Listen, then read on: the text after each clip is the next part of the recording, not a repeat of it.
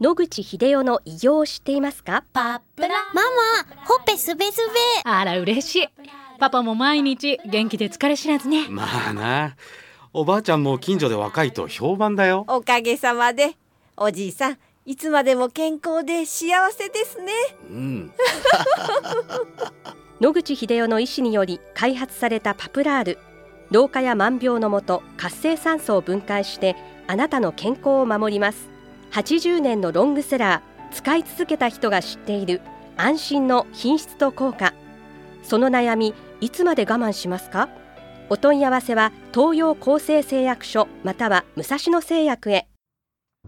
白川先生おはようございます。おはようございます。今週もお話をどうぞよろしくお願いいたします。よろしくお願いします。今週はリスナーからの相談がございます、はい。えー抗がん剤治療をしています。腫瘍マーカーの数値は落ち着いてきたようです。あよかったですね。そこで抗がん剤治療を一区切りして他に何か別のものをやりたいと思っています。先生のおすすめする療法がありましたら教えてくださいということです、はい。抗がん剤で腫瘍マーカーが下がったってことは大変結構なんですけども、あの皆さんが治療が効いたか効かないかというのに腫瘍マーカーを使いますが、はい。まず第一段階として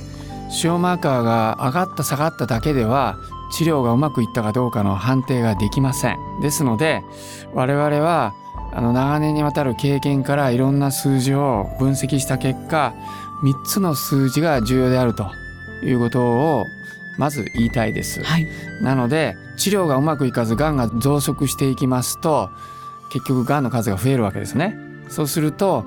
がんの数が増えるのでそこからちょろちょろ出てくるいろんなものが増えるすなわち腫瘍マーカーや慢性の炎症のマーカーという LDH と言いますがこれも増えます。治療がうまくいって抗がん剤でも何でもいいですけどもがん細胞が壊れた場合中からいろんなものが出てきます。はいたくさん腫瘍マーカーが出てきてたくさん LDH も出てきますので結局 LDH も腫瘍マーカーも上がるという事態になりますそうするとうまく治療がいかなくてもいっても LDH も腫瘍マーカーも上がってくると可能性が高いわけですね、はい。区別できません。区別するためにはどうしたらいいかというと CRP というもう一つの数値を我々は使っています。これは急性炎症のマーカーでがんが壊れた時だけいろんな炎症物質が出て急速に CRP が上がると。もちろん風邪ひいたり怪我したりする時にも上がりますので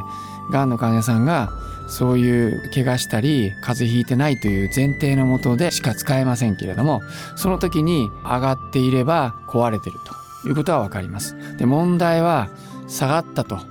いう時ですけども一番最初に CRP が下がります。で CRP が正常に近くなってて LDH がまだ上がってて腫瘍マーカーもまだ上がってて下がりつつあるという時が一番難しいわけですね。よく効いてるのか治りつつある時なのかがよくわからない CRP がまた正常に近くなってきますのでね。それでもうちょっと見てると結局 CRP が正常化して今度 LDH が正常化して腫瘍マーカーだけ下がってくると。いうことになって最後は腫瘍マーカーが正常化するということであ治ったなっていうようなことがある程度わかる。いうことになりますのでもし先生のところで血液検査をお受けになるとしたらこの3つを必ず受けて自分でこれを一覧表と時間経過の表を作って追っかけていくっていうのがいいと思います。はいそれをした上でまず治っているんだなということを確信されたら一応落ち着きますので一番抗がん剤をやって腫瘍マーカーが下がっていくってことは他力本願で抗がん剤が殺してくれてるってことで本人がどうこうするってことと関係ないわけですね。ところが抗がん剤をもしストップしてしまうと自力であと残ったがん細胞あるいは隠れているがん細胞を叩かなければいけない自己免疫を上げる必要があるわけですね。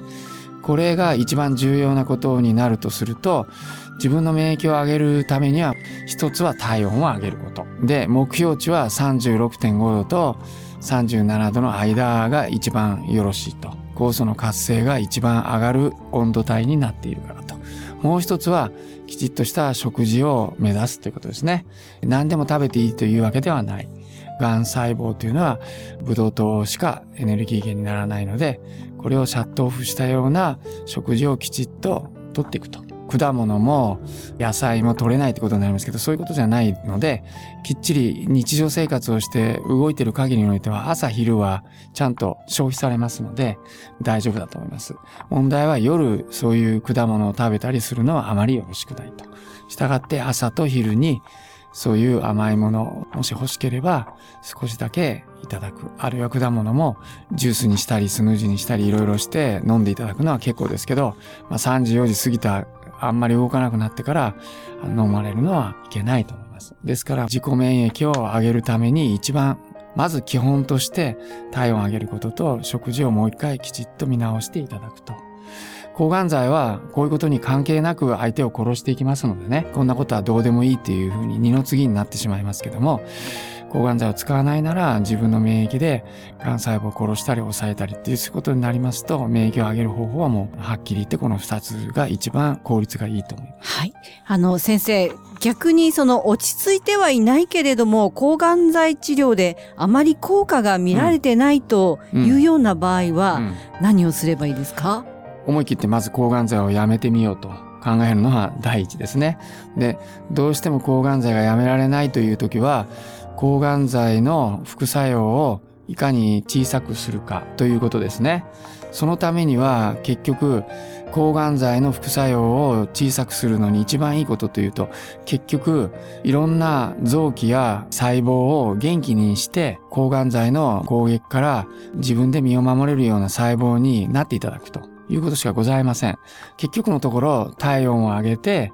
正常細胞にもきちんとしたブドウ糖を与えると同時にがん細胞には与えないというそういうきちっとした食事が必要と。何のことはない。さっき言った、じゃあ抗がん剤終わった時に自己免疫を上げるためにどうしたらいいかということは全く同じですね。ですから何をしようがしまいが、がんの患者さんにとって一番重要なことはやっぱり体温を上げることと食事の管理だと。思います。ありがとうございます。はい、先生、また来週もお話をよろしくお願いいたします。はい、えお話の相手は FM 西東京の飯島千尋でした。諦めないで、末期がん。遺伝子治療、免疫細胞療法、温熱治療。抗がん剤に頼らない最先端のがん治療で生きる希望を。ご相談は東京中央メディカルクリニックへ。電話03-6274-6530。03-6274-6530